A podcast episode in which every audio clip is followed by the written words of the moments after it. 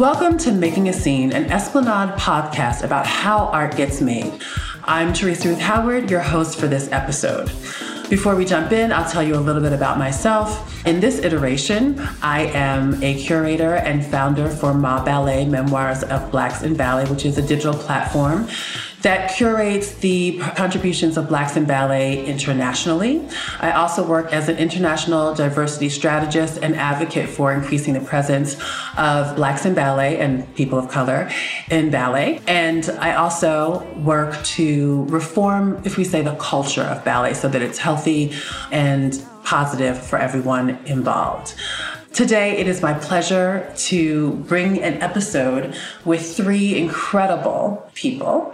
They've built up massive followings on social media with their original content about ballet. Their profiles have been lively platforms for self expression that give audiences a closer look at how the work of dance and professional ballet dancers is, whether on stage or off. It's my pleasure to introduce Shelby Williams, who's also known as the Biscuit Ballerina, who's a soloist for Royal Flanders, Ballet of Flanders.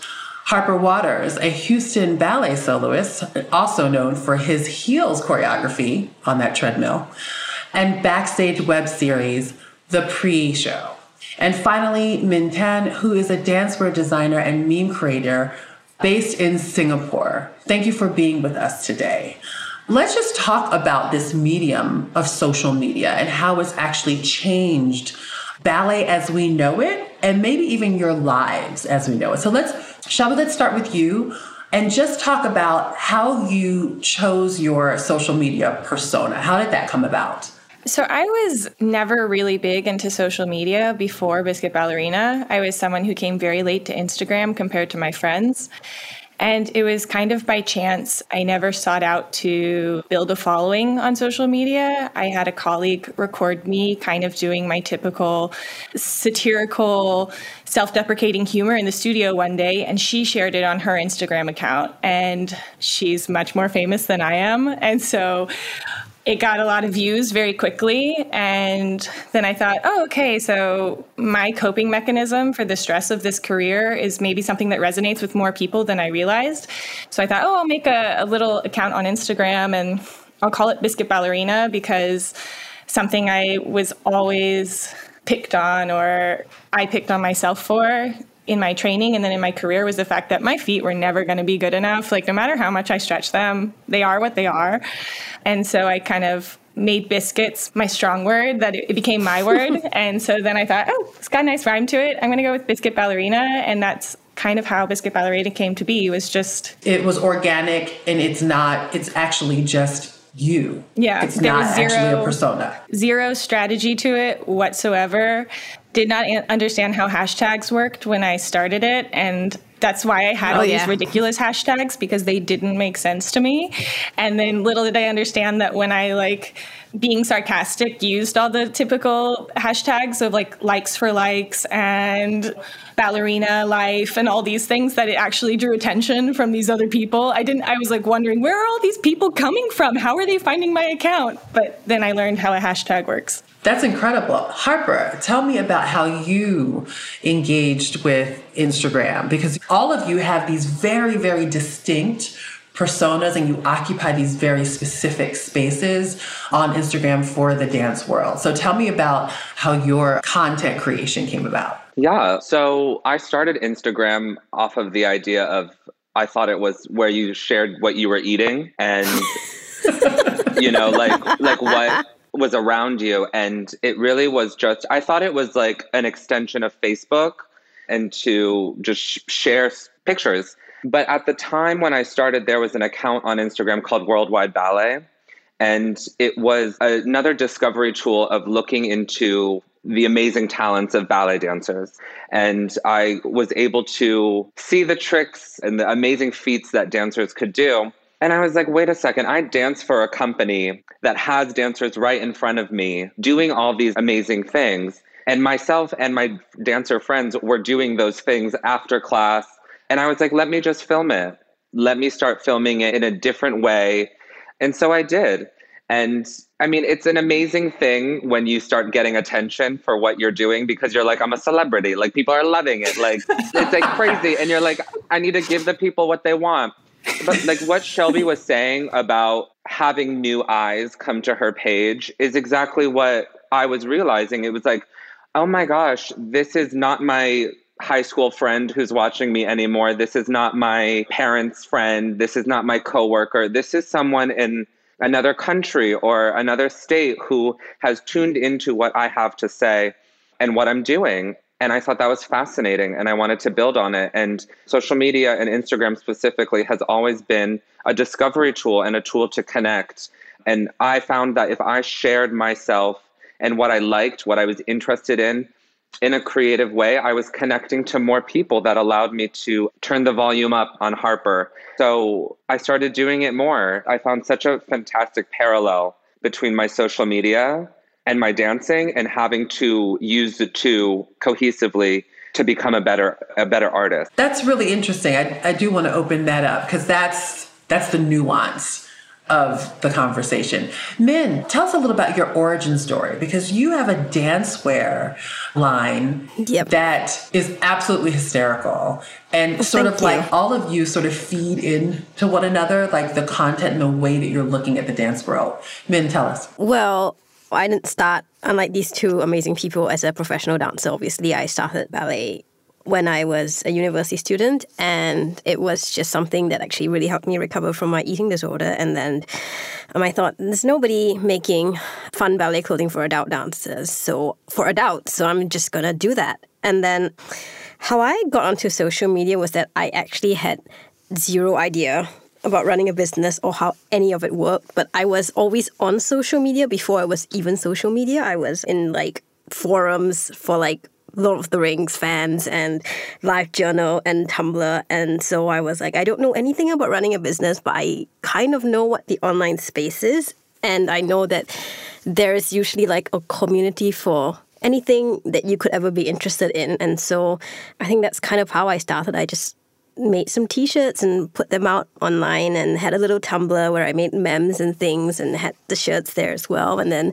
I did it for like six months as a hobby at my university. And when I finished university, I was still recovering from anorexia and depression and I was still too sick to like work full time. And I was like, um, okay, well, maybe I'll try doing this thing for like six months or year until I find a proper job and was like selling I guess these shirts online while making memes and stuff to gain to promote awareness of it. And then I just kind of kept on going and going and going until this point. That's like the Cliff's Note story of it. But the actuality is that it took a while.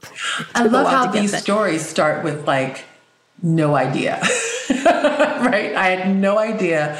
But I think that that's also like the internet space, right? Like somebody launches these apps, they're intended to work one way. And then when people get a hold of them, the evolution of them becomes so fast that the way that they're used and the influence, right, that they have becomes like exponential because you can go all over the world in seconds.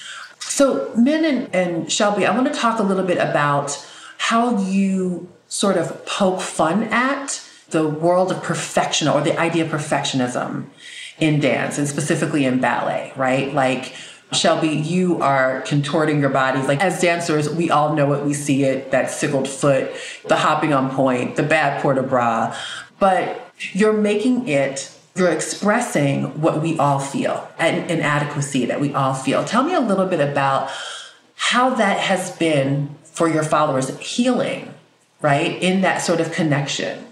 So it was always something healing for me doing this undoing of the ballet technique that it's so easy to get consumed by perfectionism and trying to attain something. And I think of it kind of like when you're pointing your foot so hard, it feels good to flex it just like go in the reverse, undo a little bit, and then you can get back, and it's more comfortable working in that original direction again. And it's been so nice seeing the impact it's had on dancers, especially younger dancers, but also professional dancers, adult student dancers, in a whole spectrum of where people are in the training experience, but especially from young dancers who have grown up in the social media age where everything is curated and when I was growing up, I would compare myself to other kids at summer intensives because that's how I got a more global perspective of where do I lie in this competitive world?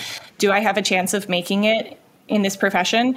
And now these young students are comparing themselves to people who've been able to edit, cut, filter, adjust, retake, do all these things to make sure they look their very best.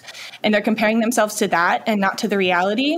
So, not just kind of having a sense of humor about it, but also incorporating things like bad photos of professional dancers or videos of dancers falling or videos of pre professional students falling just kind of serves as a reminder that we're all human and you don't need to expect yourself to be perfect. And I love how much people have embraced it. And I get so much sent to me, so many bad videos, so many bad photos. And I get comments like, I remember a few dancers, they'll send me once and they'll say, Yeah, I fell down during this show and I wanted to cry. But then I remembered I could end up on Falling Friday. And so then it turned into something that was like funny that they could laugh off. And I think that's so important because we are so human and so imperfect.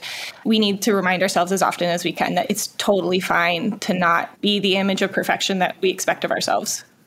Oh, trust, there's endless content in, in yeah. that arena, right? Because we're yeah. not perfect. But and rosin does not always work. Min, you were saying? Ballet's an industry of perfectionists, isn't it? We like come to this like what other kind of person would willingly do the same exercises over and over and over again and be perpetually dissatisfied with it. It's like we enjoy the self flagellation in some way. Min, how have you healed from watching people? Really sort of like engage with your product, both the tactile ones of like the dancewear, but also the content that you're producing? I guess for me, like when I was saying ballet is an industry of perfectionists, I think that's actually kind of why, in a sense, I'm attracted to this industry because I'm a perfectionist as well. But like Shelby said, I think people have always sort of compared themselves to the person next to them. Am I doing better? Am I doing worse? Especially when you're perfectionist and you have such high expectations of yourself. And I know how bad that made me feel I remember when I was recovering, for example, when I would see everybody on Facebook like posting how they were successful in their career or like relationships or whatever, and I was like, why is everybody so happy and I'm the only one miserable? And then I started to realize that like no, people only post the good things because it's easier to talk about good days than it is to be talk about bad days publicly. It's very difficult to be publicly vulnerable. And so it took a while for me to find my voice on Instagram, but I felt like it was really important to create, I guess, a space where people who maybe felt the same way that I did when I was recovering know that they're not alone in the way that they're struggling with anything. And my mission has always been to create product and to create a space where people feel they can be accepted for who they are and they can be themselves and know that they are allowed to feel good and also to feel bad. And that social media should be a place that is helpful for them and not something that brings them down because they're just always seeing something that is perfect, but it's not necessarily reality. And I think Harper and Shelby would kind of agree with that because we do kind of try to keep it real. I have such a love hate relationship. I mean, I think we all do, right, with social media because, in one regard, you can see so many inspiring things, right? In another regard, it is so highly curated. And so I wrote an article about is Instagram changing the value system of the dance field because we see tricks and we see the hyperflexibility and the fetishism. And so I think that there's an inspirational part of that. But then there's also the thing where like it's unattainable. I wonder how you all as creators, because you're not just you're these online personas, right? But at least Harper and Shelby, you two are actually on the stage, right? And there's a re- reality that you're living in the art form. Does it play tricks on your head sometimes, Harper? You want to tell me, like when you're scrolling through, you get in that vortex or that rabbit hole. Well, I was just getting wrapped up in the conversation listening to Min and Shelby. I find this so interesting. and it just it had my brain thinking about this idea of perfectionism. And I think that when I got to Houston Ballet, the Academy, I was able to understand that I did have facility. I did have a extension and I had the qualities of making an ideal dancer, like the more, I guess, the one that's more attainable, right? And so I was like, I have the technique, but what I lacked was the visibility of seeing a dancer who was of color and who was queer. And so it wasn't this perfectionism that the ballet world was giving me. It was telling me this is the standard for success as a male dancer that I did not have. So when I'm scrolling, I struggled to see dancers at the top who were like me. Mm-hmm. I saw ones that I, I was like, my leg goes higher than that. Or like, I can move like that, but I don't look like them. And so having that mindset at that age, you know, I was 17, 18, it was tough. And having the courage to say, I'm going to put myself out there on social media was like the same idea of putting myself out there in the middle of the studio to say, I belong here. And so I struggled on both social media and career wise of not seeing that portrayed.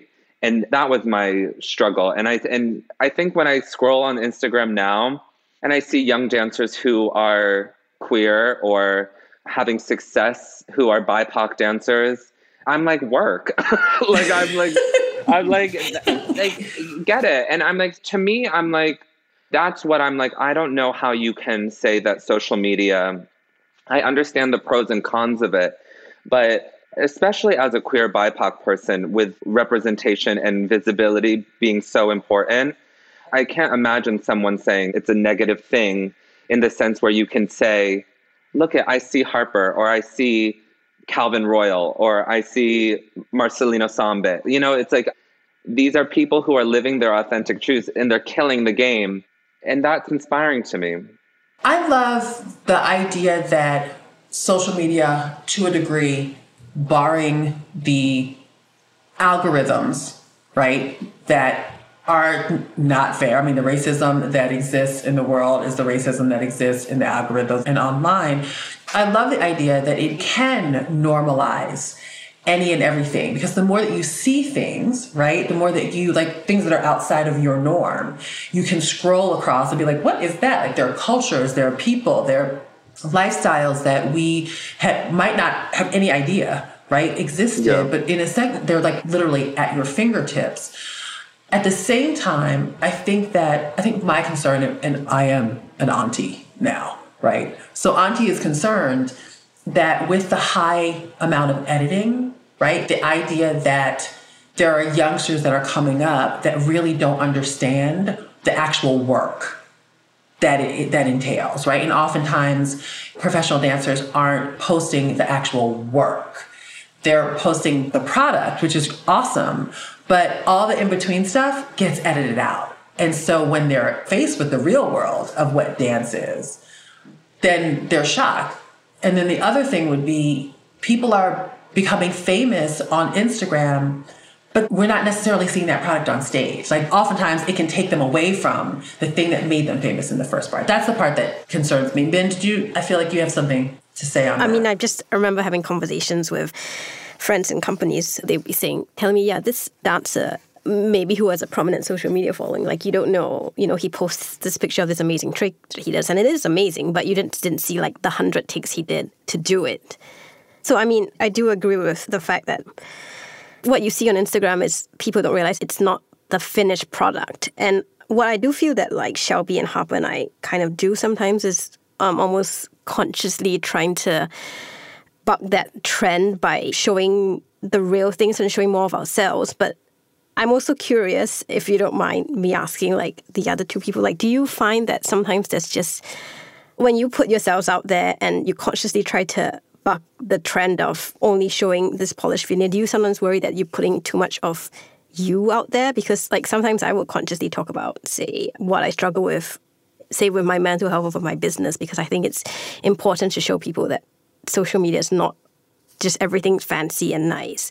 But then sometimes I worry, am I putting too much of myself out there and having it just all be the me show? And I was wondering if. So, Shelby, do you ever feel that you're exposing too much of yourself to the public. I do have questions about where is the limit for my privacy. So, for example, you will never see a picture of me with my family. You will never see a post that shares exactly where I am at that moment. I think that while it's great for dancers to share these sort of behind the scenes moments and a lot of the reality if they can. I mean, you were talking about that it's true that maybe we don't always share the process and that's a problem and we can't just keep showing the products. But some people do share a lot of their personal life and they also do share the process and it can become very personal. For me, it's always been I do want my privacy because I get this feeling that when too many people see too much of my personal life, I know that's going to put expectation on me of how do I want to be perceived. Mm. And I kind of don't want to care about it. And I don't want to feel pressure from the masses of judgment of any sort. So it's kind of why I keep things divided. And it's easier somehow to do that with dance because dance is judged all the time. You get reviews in the newspaper, you get commentary from your ballet masters all the time. So I really don't mind putting myself as a dancer up online. And so that's also why I don't mind showing like when things go wrong because I want to set that expectation that people know kind of what my normal is. That if you come and see me in a show, you're not going to have this super high expectation of me because I've filtered down all my videos. And then you see me in a show and you're like, oh, she was better on Instagram. And that has happened. yeah, it's happened. happened. I've, I've gone to see things and, and I hate that. And I also hate that I'm judging people. So yeah, it's, it's, it's tricky, bit- right? I mean, Harper, do you ever fear like over exposure, not in, in like being everywhere, but as personally as a human? I don't know why, but I'm someone if when I get into the studio, I really struggle with turning on the camera and filming a rehearsal. And there are dancers who I can see who I follow on Instagram who share all the rehearsals, they share all these clips and I find it such a distraction. I find it that like I just can't. I'm like worried about the camera, or I'm like, oh my gosh, like I rarely ever film my rehearsals. And I rarely ever show a lot of that on my social media. You know, I think it's, I share pictures of me dancing or a pose or, but there's not a lot of me doing like my job as, as much as, as, as much as, as much as people I think maybe would think. And I do know that I have people who appreciate ballet and love ballet and know ballet and know dancing, but I share my energy. I share my excitements, my interests, because I think that I thought that you couldn't be interested in the things that I'm interested in to be a classical dancer. And you couldn't watch The Real Housewives and be obsessed with RuPaul's Drag Race. You couldn't put on a pump. You couldn't do these things because it would have some effect on your career or your work ethic. And it doesn't. And so I share that. And so, yeah. And so let me ask you another question because it's almost like you became like an unintentional, or maybe it was intentional, advocate, right, for LGBTQ, right? Like for non binary dancers, for a lifestyle, for living openly and out loud and unabashedly. Was that just a byproduct of you creating content? And then if, if so, then like how do you put that backpack on and walk with it? You know? Okay. Do we have the time? Here we go. Um, I want to get this. Getting good. Let's do it. Here we go. Here we go. I guess where I'll start is that this past year and a half really was a learning experience for me with the Black Lives Matter movement, with figuring out what to say as a Black queer dancer, I felt a responsibility, especially within my company, as the highest ranked Black dancer. I felt like I had this responsibility to be the voice of Black dancers in my company. I felt like I had to represent them all and I had to speak eloquently with management, with staff, with my boss. And it took a real toll on my mental state. It was a lot to navigate and it was a lot to I felt like a huge burden on my shoulders. That was also put on by myself. And I think as a visible social media, Harper's queer, we, we get it. I felt the same thing. How are you advocating for the LGBTQ plus community? Do you always have to advocate for the LGBTQ? What are your thoughts on this? What are your opinions? Like, what are you doing to use your platform? And over the past year and a half, I really have come to the understanding that I am the activism. I am the change by living my truth, working hard, waking up, eating right so I can take ballet barre and do it really well is activism. Yes, by holding space. is is full activism. And so to your question about the responsibility of being an advocate, I think that it came with oh, this opportunity happened. I will take that and speak on it and then learn from that opportunity, right? I've done pride campaigns with Ralph Lauren and MAC Cosmetics. And I understand when they do the interviews that they love these words of authentic, unapologetic, living your truth. You know, I can give you that, and I know that's what they want, but also doing the Nutcracker Prince for an audience at a 2 p.m. matinee is just as much activism as speaking and using my platform. Absolutely. It's just it's one of those things where you you don't realize it as you're doing yeah. it. You're just being like I feel the same way. I fell into the work that I do and all yeah. of a sudden it's like, oh, there's this responsibility. You can't necessarily back away from it. But yeah. it's everything it, it comes at you and you slay it as it comes. Yeah, yeah I mean I the first 2015, my friend surprised me with giant pink stiletto heels when we were working out in the gym. And I put them on with my best friend and we ran on a treadmill, and the video went viral. Probably because a lot of gay people and people who loved gay people, it resonated with them and they followed me. Now I have all these gay followers. Does that mean that I'm all of a sudden speaking on political like rights for gay people? I don't know, but all of a sudden a lot of gay people followed me and I was like, I want to keep making these videos. I want more people to follow me. And what you choose to continue to share, your followers are going to want more of that and demand more of that. So you have to consciously, especially when you get a lot of numbers, you have to consciously be aware of what you're sharing because mm-hmm. I'm a Houston Ballet soloist, first and foremost. I'm not a, a, professional heel dancer. I just happen to be a professional ballet dancer who can run in heels on a treadmill. So it's not it's, it's not what I want to be known for. Right. I could be the next Charli D'Amelio on TikTok and have a whole page of heels. Right. But that's not what I, that's not what I want to be known for. Yeah, I wanted to add on to what Harper was saying. Yeah, it's a lot about how Theresa, you and I met. It's like just because thousands of people follow you, that doesn't suddenly make you an expert on a subject. And you've got all these people listening to you, and you're kind of like, what do I do with this? Because I don't want it to go to waste. Like, this is a possibility, it's a platform. We all want to do good. I can maybe change people's opinions on things, I can make people aware of things. But also, if you kind of misstep or you you say something and you didn't quite understand, also it means thousands and thousands of people hear you say that or see you do that.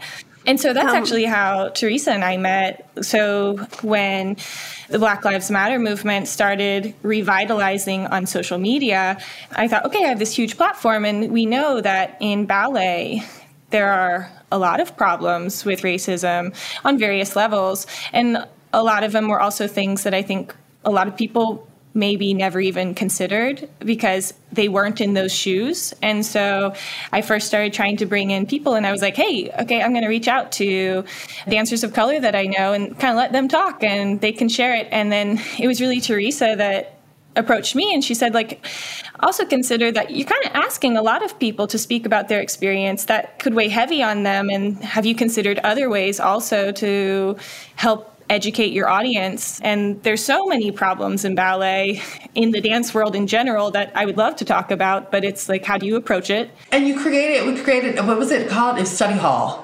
Study hall, yeah, yeah, because it, we were having everyone was having this discussion. Like, you, you got to do your homework, and Theresa, you came up with that name, and I love it. It was perfect, like way to kind of invite people to show I'm studying, you can study too, I found some interesting articles that were suggested to me. Maybe you want to read them. If y'all want to discuss together like a study hall, let's do that. invite as an open table whoever wants to join in my Instagram live, come join me. And I feel like that's been a, along with other things. So then I had, for example, I'm not a nutritionist.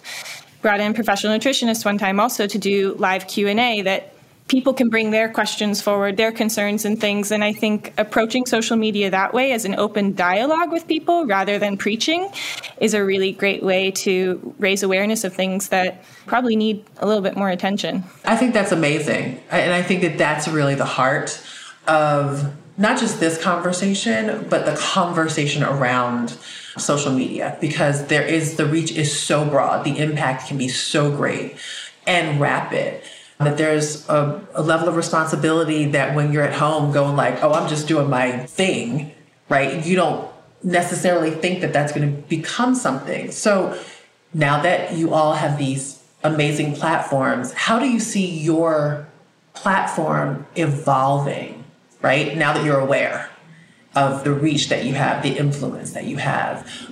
Obviously, it does change. Like before you post, you're like, oh, wait, is that okay? Who is that going to affect? How is that changing? I kind of see my platform evolving organically in a sense, of course, I do put a lot of thought into how I can use it to say help my business, obviously because Cloud Victory is a business, but and also how can I serve my community. But I've kind of never been super calculated about it because the goal for me is always to kind of provide, like I said, a space that makes people smile and feel good and feel accepted when I didn't have that. And social media is always changing, so I evolve and move in whatever direction best helps me get out that message. But at the same time, for me, the most important thing is to keep that focus and be responsible again about how I use Instagram in like a positive way. And I guess, however, my use of social media evolves, I, for me, it's very important to retain those core principles of why I do what I do and to do it with compassion. And that's really important. Harper, Shelby, any thoughts on how your platform either is evolving or you would like to evolve your platforms? It's interesting because I feel like I do wear the hat of influencer, and I have a manager, a social media manager, who helps with brand deals. And I've created a way to have income through my social media. And I think because I have this career as a ballet dancer of balance and showing up to work every day for that, and the stresses of rehearsal, I didn't get that lift. I need to build my stamina for that. It takes away from, oh, I, I didn't do that post well, or it's a healthy distraction from the world of social media. But where I see it going, I mean, I do, I'm obsessed with social media. Like, I love it. I love the fashion. I love the ideas of meeting new people and photo shoots and creating something and images. I love taking pictures and I love dancing to music and heels and doing it. Like, it's just like, when would I ever get to dance to house music the way that I do on stage. I would love to just continue to build. I just think that like I think visibility is currency and the more eyes I can get on what I want to do and it just will help to make that happen. And I I confidently trust my point of view and where I see my world going. And so I want elevation. I want more eyes. I want more traction because there's more that I want to do. And I think that the attention of that through my social media can help that. I uh, kind of second Harper is, you know, dance is a healthy distraction from social media. I do not have a social media manager. I didn't even have a phone that video worked for the whole first year that I had Biscuit Ballerina. I would ask my colleagues to film me on their good phones and email it to me. And I would pull up a tablet my grandma gave me and upload it to Instagram. And so mine's evolved because I have a phone that has video now. Um, Congrats. Yeah, big step. Applause. Uh, Applause. Also, it used to be the beginning, it was just me I would literally go into a studio at the end of the day and in one take, like pick a variation and like whoop, whoop, whoop, do it, record it once, the first take was the first take. It was literally a minute and 30 second time commitment to create content. And I would cut it into a couple pieces and post a little piece each day and do the same thing the next week. And then I kind of got to the end of what variations I have memorized. so then I had to put in more effort to like watch a video and learn the choreography. But the fact that I'm still working as a professional dancer, that's my priority. Like Royal Opera Ballet Vlaanderen, that is where I get my greatest joy is rehearsing and performing with this group. So there was maybe a time when Biscuit Ballerina started growing that I felt this expectation of I have to post every day, people are expecting to see stuff from me.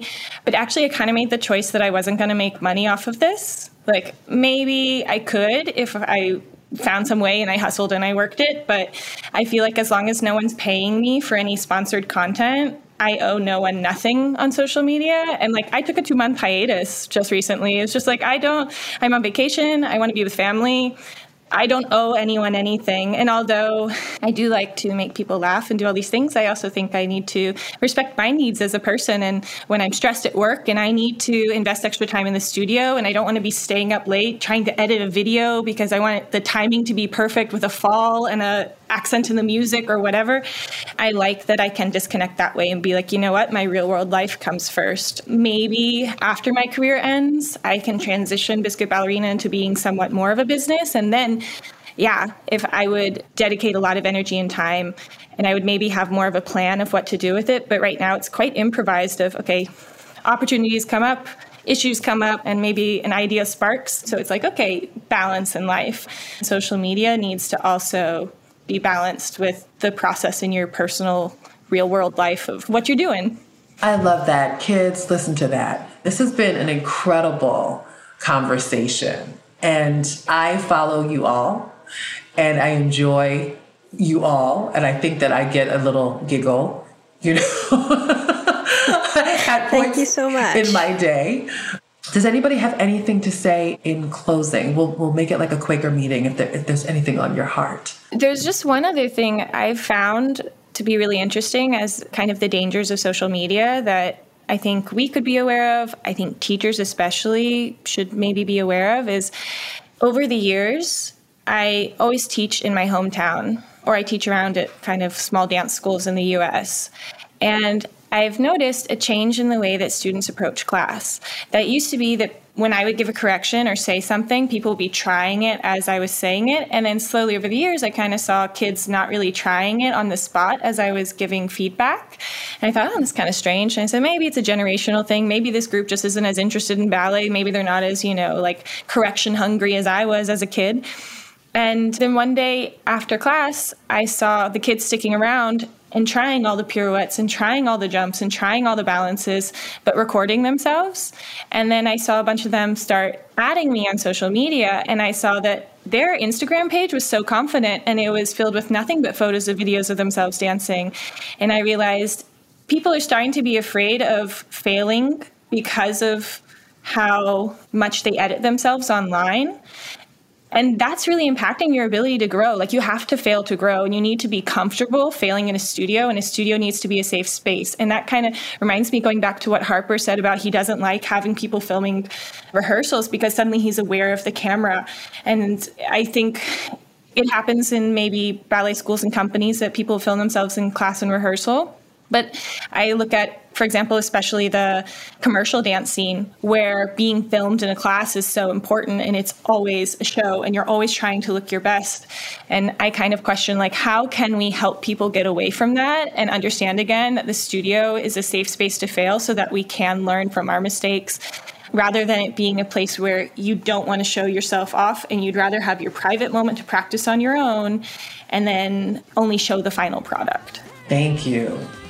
That is going to have to be our final word. And I love that as a final word because it goes back again to the heart of what we do, which is the dance. With that, I would like to thank you for joining us.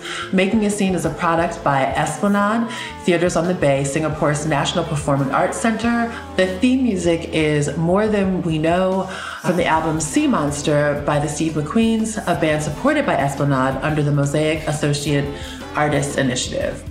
Look for more episodes of Making a Scene at esplanade.com slash offstage and on Spotify, Apple Podcasts, and SoundCloud. Thank you for listening and stay tuned for more inspiring conversations with art makers. Thank you.